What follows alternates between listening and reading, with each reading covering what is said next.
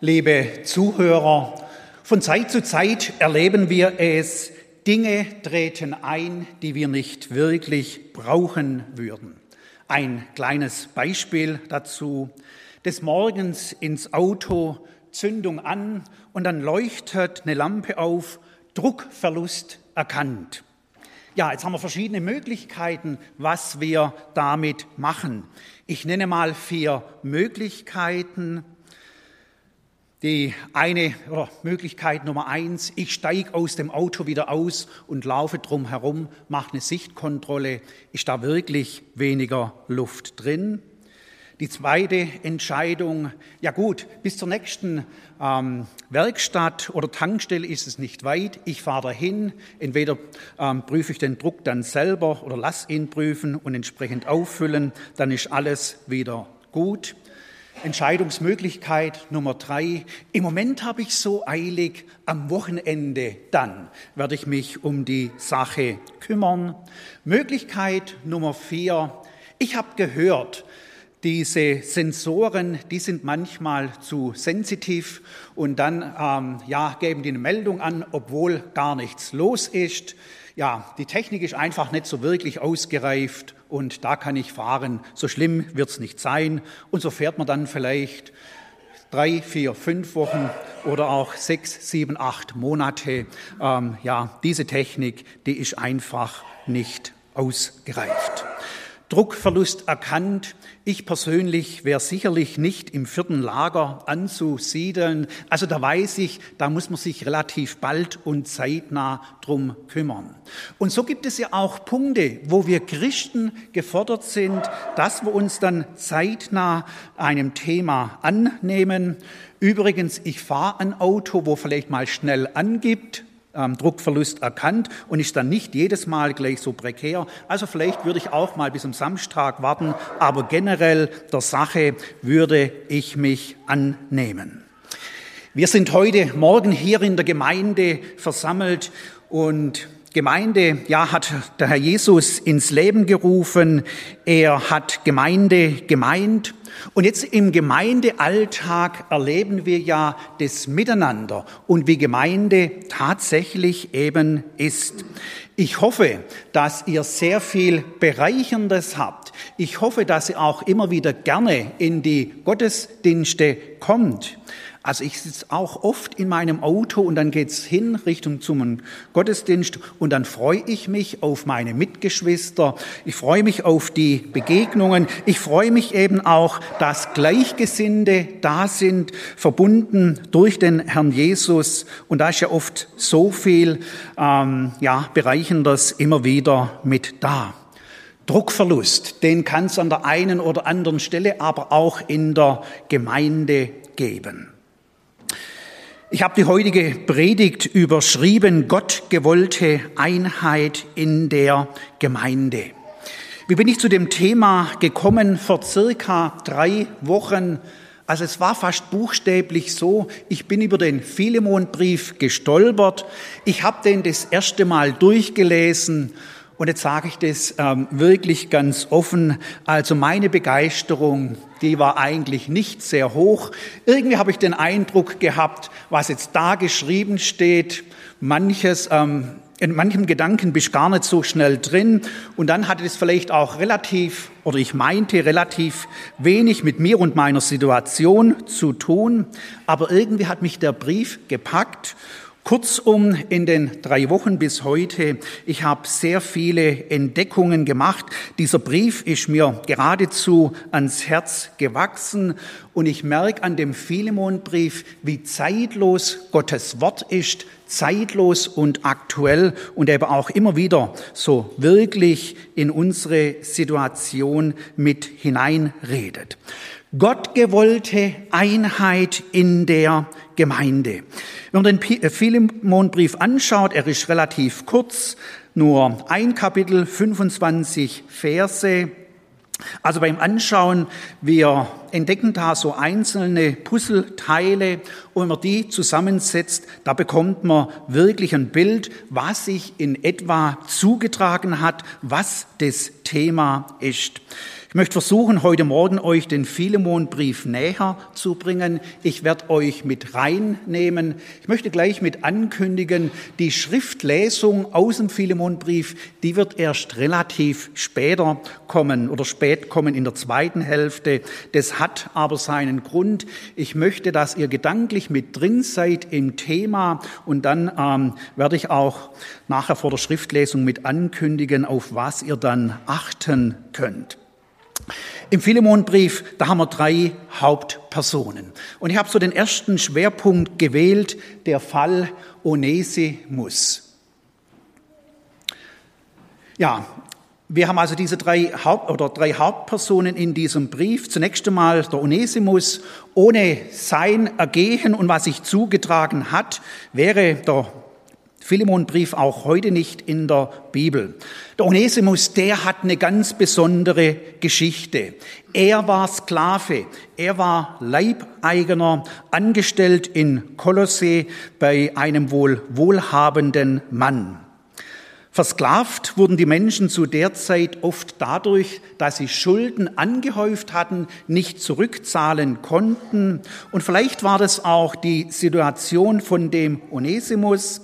Ja, dann gab es aber auch Sklaven im römischen Reich aufgrund der Kriegsgefangenschaft, also dass sie gefangen wurden, dann war einer der nächsten Schritte, dass sie versklavt wurden. Sklaven zu der Zeit wurden nicht wirklich als Menschen mit Rechten angesehen, sondern mehr als ein Besitz von ihren Herren.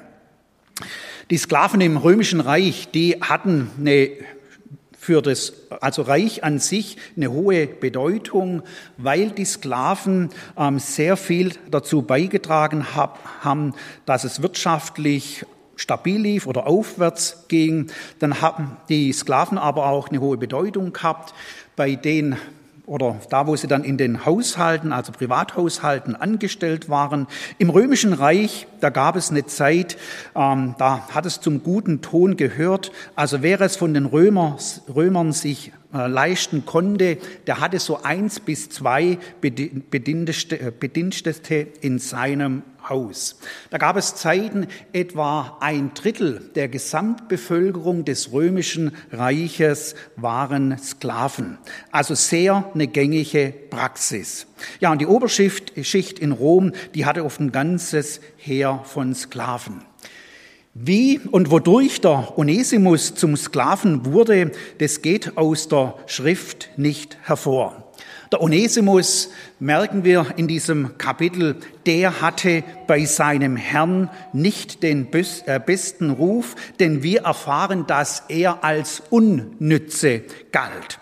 Es mangelte wohl an Leistungsbereitschaft und Zuverlässigkeit.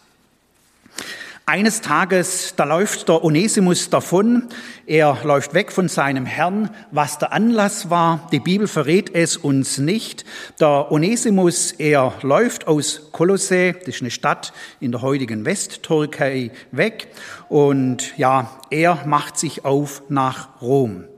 Kolosse von der Einordnung her lag an der Handelsstraße zwischen Ephesus und Milet und eben der Onesimus, er macht sich hin Richtung Rom. Als Sklave davonzulaufen war kein Kavaliersdelikt, sondern ja ein wirklich schweres Vergehen, wo auch schwer oder hart geahndet wurde. Also der Onesimus wusste, wenn er wieder ähm, ob eingefangen wird oder zurückgeführt wird zu seinem Herrn, im Normalfall, das setzt wirklich eine sehr schwere Strafe ab. Ähm, oft war Auspeitschen dran, auch schlimmere Dinge. Ja, der Onesimus, bevor er weggelaufen ist, wir können dem Brief entnehmen, dass er wohl seinen Herrn noch geschädigt hat, vielleicht bestohlen, in die Kasse gegriffen, also irgendwo noch etwas mitgenommen, dass er dann sein Startkapital für die Zukunft hat. So könnte das ähm, ausgesehen haben. Der Fall Onesimus, der wird dann aber zu einem Optimalfall. Er kommt nach Rom und dort hat er die Begegnung seines Lebens. Jesus Christus begegnet ihm. Jesus begegnet ihm, redet, spricht ihn an. Der Herr Jesus lässt ihn auch wissen, dass er zutiefst in sein Herz hinein will. Und dann kommt es zu einer Umkehr beim Onesimus. Er öffnet, öffnet Jesus Christus sein Herz. Ja, und mit dem, dass Jesus Christus in sein Herz einzieht, kommt auch ein neues Denken in das Leben von Onesimus war. Diese Wende, die in seinem Leben stattgefunden hat, die wird auch von seinem Umfeld wahrgenommen. Für, früher in Kolosse, da galt er als unnütz. Dort dann aber in Rom, nach seiner Bekehrung, wird er als überaus wertvoll wahrgenommen. Bei den Hauptpersonen im äh, Philemonbrief kommen wir zur zweiten Person und da ist jetzt natürlich auch der Philemon. An ihn ist der Brief adressiert. Philemon, er war ein Christ in Kolossä. Wie das Evangelium nach Kolossä kam, wissen wir nicht. Ähm, geschah wohl nicht auf der ersten und zweiten Missionsreise des Paulus, dass er dort selber die Gemeinde gegründet hat. Ähm, der Paulus war aber in Kleinasien unterwegs, um das Evangelium zu verkündigen. Und ob dann von Ephesus äh, Laodicea oder einer anderen Stadt. Vielleicht gab es dann Verknüpfungen. Auf jeden Fall das Evangelium kam nach Kolossä und auch der Philemon, der wurde vom Evangelium erfasst. Bei ihm gab es eine ganze Hinwendung zu Jesus Christus.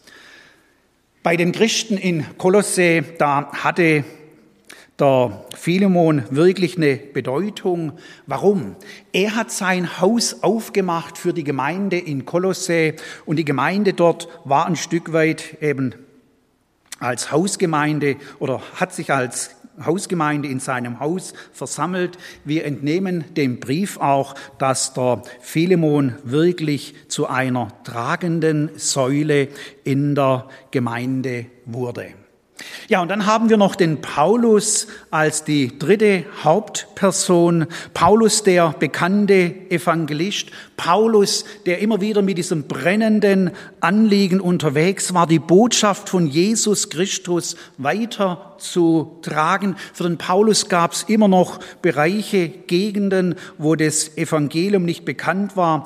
Und so ähm, war er unterwegs. Dann wissen wir aus der ähm, Lebensgeschichte des Paulus, nachdem er eben im Evangelium unterwegs war, dass er nicht nur einmal ins Gefängnis kam, zu dem Zeitpunkt, als er diesen Brief an Philemon schreibt, da war er im Gefängnis und es handelt sich wohl um die erste Gefangenschaft in Rom. Der Paulus persönlich hat auf seine baldige Freilassung gehofft. Ja, und Jetzt ist er aber dabei, oder er hat einiges mitbekommen aus Kolossä. Er schreibt wohl relativ gleichzeitig den Brief an die Kolosserchristen. Er schreibt gleichzeitig den Brief an den Philemon.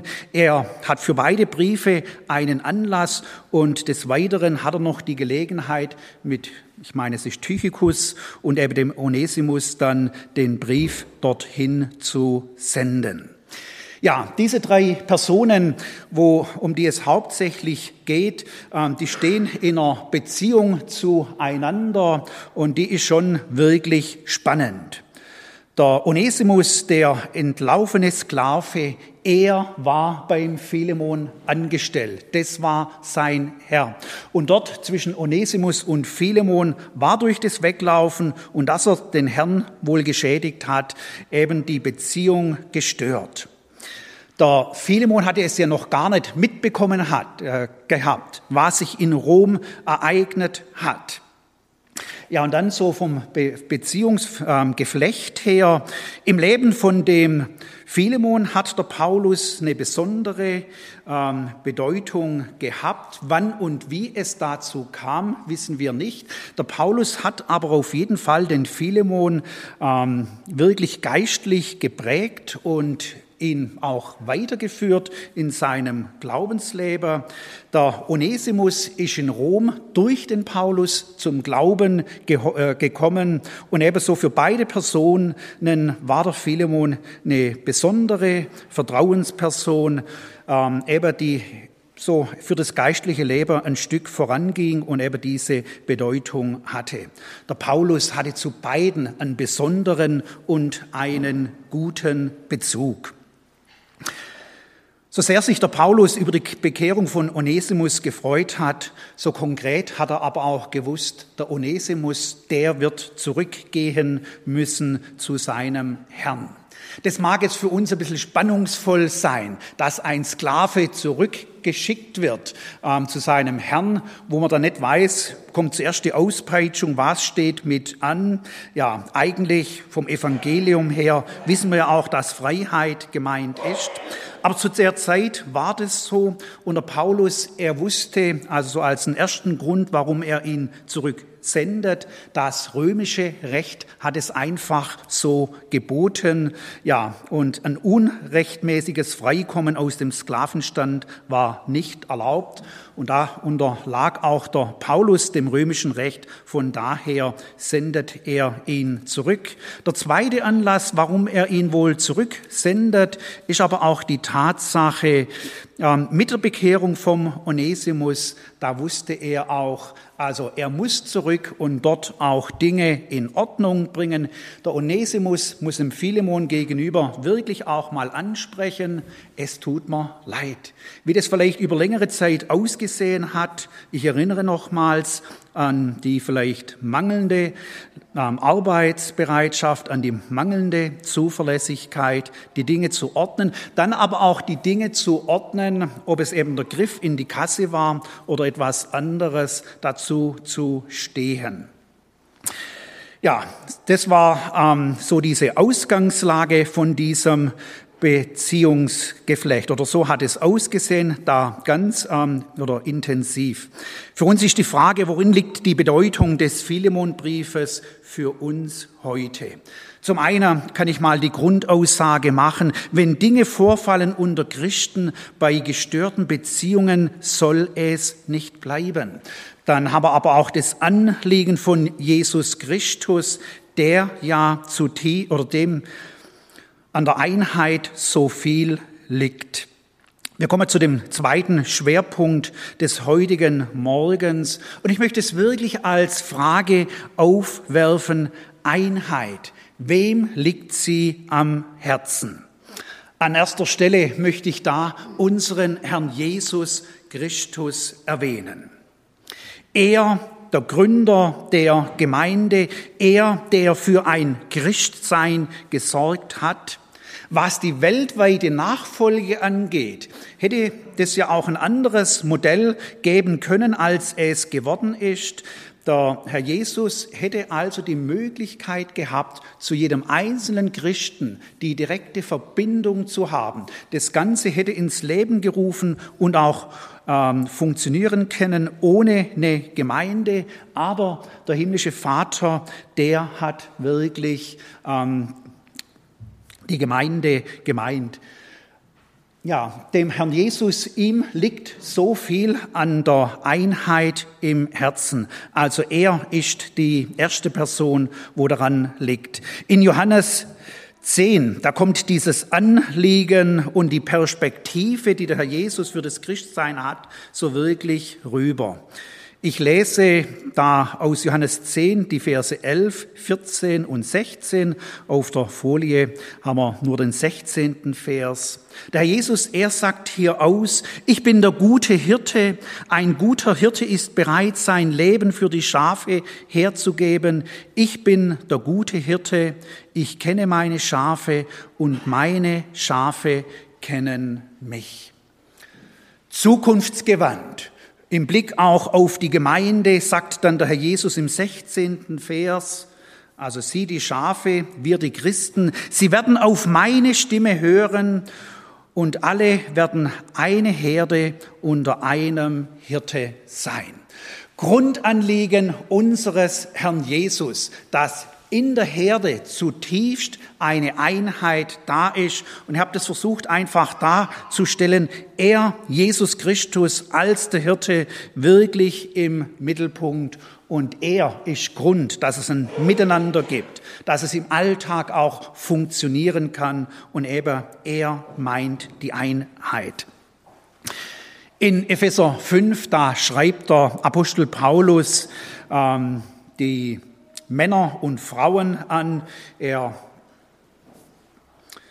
geht dort auch Aspekte des Zusammenlebens in der Familie mit an. Und dann gibt es dort ganz konkrete Anweisungen an Männer und Frauen, damit es eben zum guten Miteinander kommt, dass auch da die Einheit so wirklich zum Tragen kommt. Also eben auch hier ist die Einheit vom Herrn her zutiefst gemeint.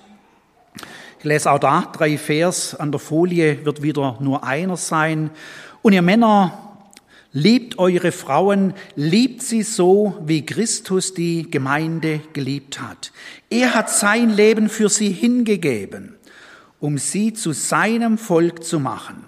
Durch sein Wort hat er den Schmutz ihrer Verfehlungen wie in einem reinigenden Bad von ihr abgewaschen. Dann der 27. Vers.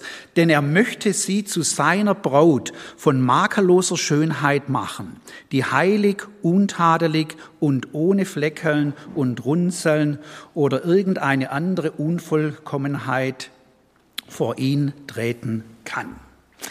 Der Herr Jesus hat sich mit der Braut ein Bild für die Gemeinde, sehr viel vorgenommen. Ja, und damit es dahin kommen kann, also es braucht auch da zutiefst das Miteinander, die Einheit in der Gemeinde. Wir wollen es uns verinnerlichen, eben auch für den Gemeindealltag. An erster Stelle liegt dem Herrn Jesus so viel an der Gemeinde und an dem guten Miteinander. Und weil ihm Jesus Christus so viel daran liegt, sollte auch uns in der Gemeindepraxis wirklich viel daran liegen. Einheit, wem liegt sie am Herzen? Dem Apostel Paulus lag die Einheit auch am Herzen. Jetzt können wir sagen, so in diesem Fall des Onesimus mit dem Philemon. Ja, der Apostel Paulus, er weiß, ähm, der Druckverlust, der ist eingetreten. Es gilt wirklich zu handeln. Nochmals zu diesem Beispiel, also das vierte, der vierte Weg, einfach die Sache aussitzen und wird schon wieder irgendwo werden. Das hat der Paulus dort nicht als Möglichkeit angesehen. Und jetzt kommen wir zum ähm, dritten Schwerpunkt der heutigen Predigt, die Einheit zu fördern die Einheit fördern. Der Apostel Paulus, er hat ganz konkrete Schritte unternommen. Er hat diesen Schritt unternommen, den Brief an den Philemon zu schreiben. Ich bin zur Überzeugung gekommen, dieser Brief, das war nicht eine Sache von einer halben Stunde. Der Apostel Paulus hat die Dinge gut bewegt. Ich bin auch der tiefen Überzeugung, dass der Heilige Geist ihm ganz entscheidend geholfen hat, damit er die Dinge so zu ähm, Papier bringen kann, dass es dann wirklich oder dass das herauskam, was der himmlische Vater gemeint hat. Der Onesimus, der zurückgehen soll zu seinem Herrn, der Paulus, der wusste um die gängige Praxis, wenn einer so ausgebüxt ist und zurückkommt, dann ähm, erfährt der die ganze Härte von seinem Herrn. Eben zum Beispiel das Auspeitschen. Das wurde ja dann oft auch mit der Haltung praktiziert. Ein zweites Mal soll der oder die dann nicht weglaufen. Der Paulus, der wusste, ähm, ja, die ersten Stunden, die ersten Tage, die werden also ganz entscheidend sein, wie das dann geht. Und so schreibt er diesen Brief. Es ist ihm ein Anliegen, dass der Philemon, der das bisher noch nicht gewusst hat, wirklich mal Bescheid weiß. Der ähm, Onesimus hat sich bekehrt, das ist jetzt eben nicht mehr nur ein Sklave, das ist jetzt auch dein Bruder. Ja, und so schreibt er den Philemon-Brief. Und jetzt kommen wir zur Schriftlesung. Ich möchte euch mit einladen, mit dabei zu sein. Wir werden nicht die ganze 25 Verse lesen. Wir beginnen beim vierten Vers hin zum 17. Vers. Wir werden noch mal drei Verse überspringen. Ja, und beim Lesen achtet doch mal darauf, in, mit welcher inneren Haltung der Paulus ähm, den Brief geschrieben hat. Im vierten Vers, der Philemon wird so ganz direkt angesprochen. Ich danke meinem Gott alle Zeit, wenn ich deiner gedenke in meinen Gebeten. Denn ich höre von der Liebe und dem Glauben, die du hast an den Herrn Jesus und zu allen Heiligen, dass dein Glaube, den wir miteinander haben, kräftig werde in Erkenntnis all des Guten bei uns auf Christus hin. Denn ich hatte große Freude und Trost durch deine Liebe, weil die Herzen der Heiligen erquickt, sind durch dich, lieber Bruder. Mit dem achten Vers kommt es zum neuen Abschnitt. Darum, obwohl ich in Christus alle Freiheit habe, dir zu gebieten, was zu tun ist, will ich um der Liebe willen eher bitten, so wie ich bin, Paulus ein alter Mann, nun aber auch ein Gefangener Christi Jesu. So bitte ich dich wegen meines Kindes Onesimus, den ich gezeugt habe in der Gefangenschaft der dir früher unnütz war, jetzt aber dir und mir sehr nützlich ist. Den sende ich wieder zurück, damit und damit mein eigenes Herz. Und jetzt überspringen wir die nächsten Verse und machen im 16. Vers weiter. Um den Onesimus geht es nicht mehr als einen Sklaven, sondern als einen, der mir der mehr ist als ein Sklave, ein lieber Bruder, besonders für mich, wie viel mehr aber für dich, obwohl im leiblichen Leben wie auch im Herrn. Wenn ich mich nun, wenn du mich nun für deinen Freund hältst, so nimm ihn auf wie mich selbst. Was fällt auf bei den Worten, wie sie der Apostel Paulus wählt? Zunächst einmal in den Versen vier bis sieben, da ist eine enorme Wertschätzung da, die er dem ähm, Philemon entgegenbringt. Dann ab Vers acht, da geht er ja auf den ähm, Onesimus-Fall ein. Er geht drauf ein, zu welcher Wende das kam.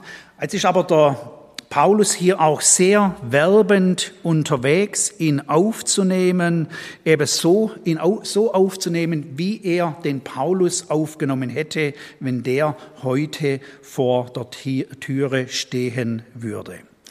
Den Ausgang der Geschichte wissen wir nicht. Wie hat der Philemon tatsächlich den Onesimus ja, aufgenommen? Kam es zur Vergebung? Sind die Wunden der Vergangenheit geheilt? Haben die zwei sich wirklich in Christus gefunden und angenommen? Ich persönlich bin guter Dinge, dass genau dieses ähm, stattgefunden hat. Ja, und von dem Vorgehen des Paulus, da möchte ich jetzt noch ein paar Punkte aus diesem Punkt aufgreifen. Der Paulus hat in seinem Brief auf Dinge verzichtet, die nicht zielführend sind. Manches Thema hat er schlicht einfach nicht angeschnitten. Also er geht zum Beispiel nicht auf die vielen Details der Vergangenheit ein. Paulus untersucht auch nicht das Fehlverhalten der beiden.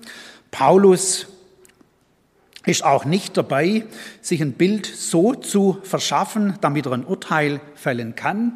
Keine Frage, der Paulus, er hatte ja wirklich ein Bild von der Sache und wusste auch, was es für die Zukunft braucht, aber eben nicht die Rechtsprechung, dass der eine oder der andere dann wirklich ähm, Recht nach dem Empfinden vielleicht auch erfährt. Der Paulus, er operiert an keiner Stelle durch den ganzen Brief hindurch mit Vorwürfen, hat mich persönlich auch angesprochen, wenn Dinge mal nicht so laufen, wie schnell sind wir vielleicht dabei, einfach das Fehlverhalten beim anderen zu sehen, das herauszustreichen, zu kritisieren und dann sind wir ganz schnell bei einer Du-Botschaft, aber du hast halt da so und so gehandelt, ja, und eben deswegen liegen die Dinge so. Also der Paulus, er verzichtet auf die Vorwürfe. Der Paulus, der sehr wohl eine besondere Stellung in der ersten Gemeinde hatte, auch seine Stellung ähm, nutzt er nicht, sondern er wirbt vielmehr. Also er weiß, was es für die Zukunft brauchen würde, aber er gibt es nicht direktiv vor, der Weg, zu, der zu gehen ist. Er möchte auch den Philemon in diesem Gedankengang wirklich gewinnen. Dann fiel mir bei diesem Brief mit auf, der Paulus, er spart aber auch das Wesentliche nicht aus. Also er ist nicht nur dabei, schöne Worte zu finden, sondern auf das Wesentliche, äh, die wesentliche Dinge spricht er an. Ja, und inhaltlich kam einiges auf den Tisch. Onesimus, früher unnütz, jetzt aber sehr nützlich. Früher ein Sklave, der an mancher Stelle wirklich fragwürdig war, aber jetzt ein wertvoller Bruder. Der Paulus spricht auch das Wesentliche an, wie ähm, die Dinge wirklich wieder werden können. Ich habe erwähnt gehabt, der Paulus, er schreibt in tiefer Wertschätzung. Wertschätzung, die aufgesetzt ist, äh, aufgesetzt ist die kommt bei uns nicht gut an. Also Wertschätzung, das muss dann wirklich auch so gemeint sein. Ja, Wertschätzung ist auch im Gemeindealltag immer wieder mit dran. Da kommt zum Beispiel die Tochter heim von der Kinderstunde oder vom Kids-Treff und berichtet darüber, was es für ein tolles Treffen war. Warum vielleicht einfach auch nicht mal der verantwortlichen Person, die die Kinderstunde oder das Kids-Treff durchführt, eine kurze Nachricht schreiben und etwas von dem oder ja, diese Person teilhaben zu lassen, in welcher Begeisterung die Tochter heimgekommen ist. Also es ist ja einfach auch eine Rückmeldung für den Dienst. Der Hauskreis, der gut vorbereitet war, der Austausch, der an dem Abend so gut getan hat, Warum da auch nicht die Wertschätzung anbringen? Am Ende des Abends, vielleicht noch vor versammelter Mannschaft, wo man vielleicht auch drauf eingeht, wo man eben gerade unterwegs war oder wo man drin stand von der Situation her und wie jetzt der Abend gut getan hat, gut getan vom Wort Gottes her, gut getan hat, aber auch von der Gemeinschaft, die man gepflegt hat, was vielleicht auch gut getan hat an dem Abend, was am Her oder innerlich ankam, damit man wieder ja weiter und vorwärts gehen kann. Wertschätzung im Gemeindealltag, da denke ich auch an Geschwister, die vielleicht in einer Phase sind oder Phase standen, wo die zurückliegenden Wochen eher schwierig waren. Ja, und in der Not, da hat man sich ähm, daran gemacht, mit dem einen oder anderen Kontakt aufzunehmen, etwas von dem Geschehen zu teilen, hat um wirklich Gebetsunterstützung ähm, ja, angefragt bei den Mitchristen und wie wohltuend dann, wenn, ja, man merkt, der Herr hilft, er hilft in der Situation, ob einfach durch die Gegenwart, wo er stärkt, also warum den Mitbetern nicht mal Anteil geben, zu danken, ja, dass sie da einem so treu zur Seite stehen. Weiter fiel mir in diesem Brief auf, der Paulus, er glaubt an die Wiederherstellung. Er glaubt auch daran, so sehr die Situation angespannt ist oder da auch viele Fragen sind zwischen dem Onesimus und dem Philemon. Aber er glaubt daran, Neues ist wirklich möglich. Ein neues Kapitel kann aufgeschlagen werden. Ich möchte nachfragen heute Morgen. Vielleicht stehen ja auch uns ganz konkrete Situationen vor Augen. Ja, glauben wir noch dran, dass durch Vergebung das wirklich zu einem Neuanfang werden kann? Der Paulus, er glaubt also an die Wiederherstellung. Er macht sich dran als ein Vermittler. Der eine oder andere hat vielleicht hier auch schon vermittelt und gedacht, da und dort, da habe ich mir die Finger verbrannt für die Zukunft, lass ich es eher sein. Aber eben der Paulus, er setzt sich dafür ein. Dann freue ich mich dran auch, oder auch daran, dass der Paulus das Ganze sehr zielorientiert angegangen ist. Also nicht die vielen kleinen Details, sondern wozu es kommen soll und eben Christus der Einende. Und dieses Ziel hat er von, vor Augen und so schreibt er den Brief, so geht er die Dinge an.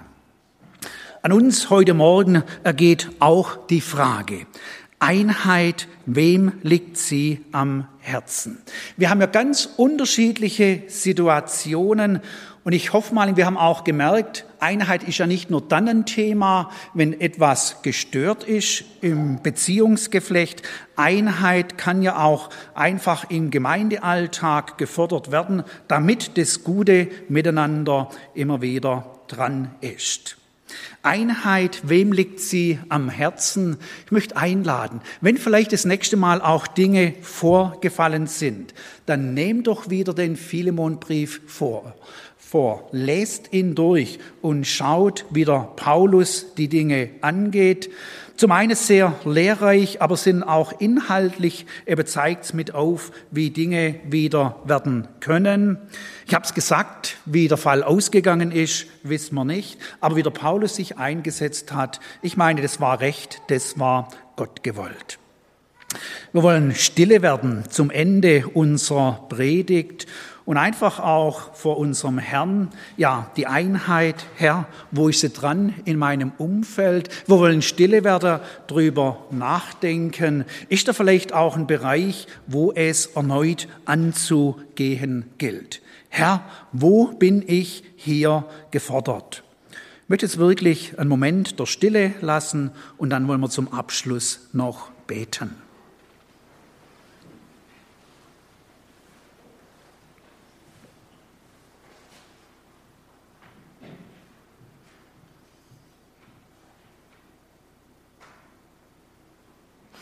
Wir gehen ins Gebet.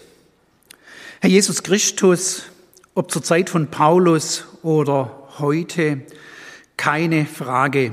Du willst immer wieder die entscheidenden Durchbrüche und Neuanfänge erzielen. Herr Jesus, dir liegt auch heute so viel an der Einheit deiner Gemeinde.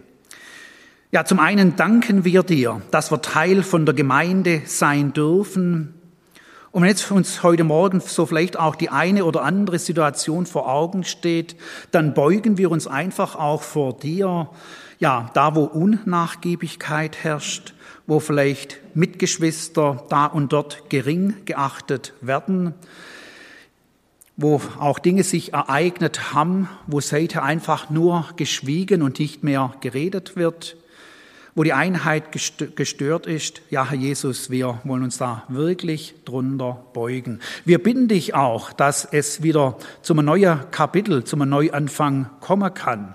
Und Herr Jesus, wenn wir vielleicht in der Vergangenheit gar nicht den Mut gemacht, gehabt haben, dann rüste uns du damit aus, zeig du uns aber auch, auch auf, was unsere Rolle ist, was dran ist, was an uns ist, vielleicht aber auch an anderen.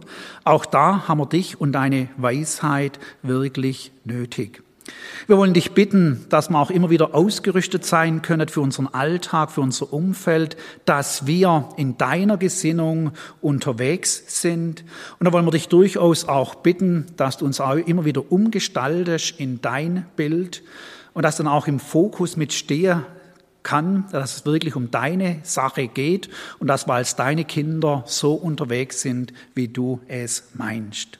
Ja, wollen dich an diesem Morgen auch bitten für Mitgeschwister, wo nicht da sein konnten, wo vielleicht krank zu Hause sind, wo vielleicht aber auch sich andere Dinge ereignet haben. Herr Jesus, du weißt um die Situationen und wir bitten dich einfach für sie, dass du sie auch in dieser Zeit besonders trägst. Wir bitten dich auch, dass du ihnen wieder ja, Entscheidendes von deiner Seite zukommen lässt, dass es da auch wirklich vorwärts gehen kann. Und Herr Jesus, wir legen uns dir her für die kommende Woche. Ja, wir sprechen so gerne aus, dass wir von dir, von deiner Gegenwart abhängig sind. Wir sind auch davon abhängig, dass du uns im Alltag die entscheidenden Gedankenanstöße, Impulse gibst und lass es einfach auch in der neuen Woche wieder stattfinden. Amen.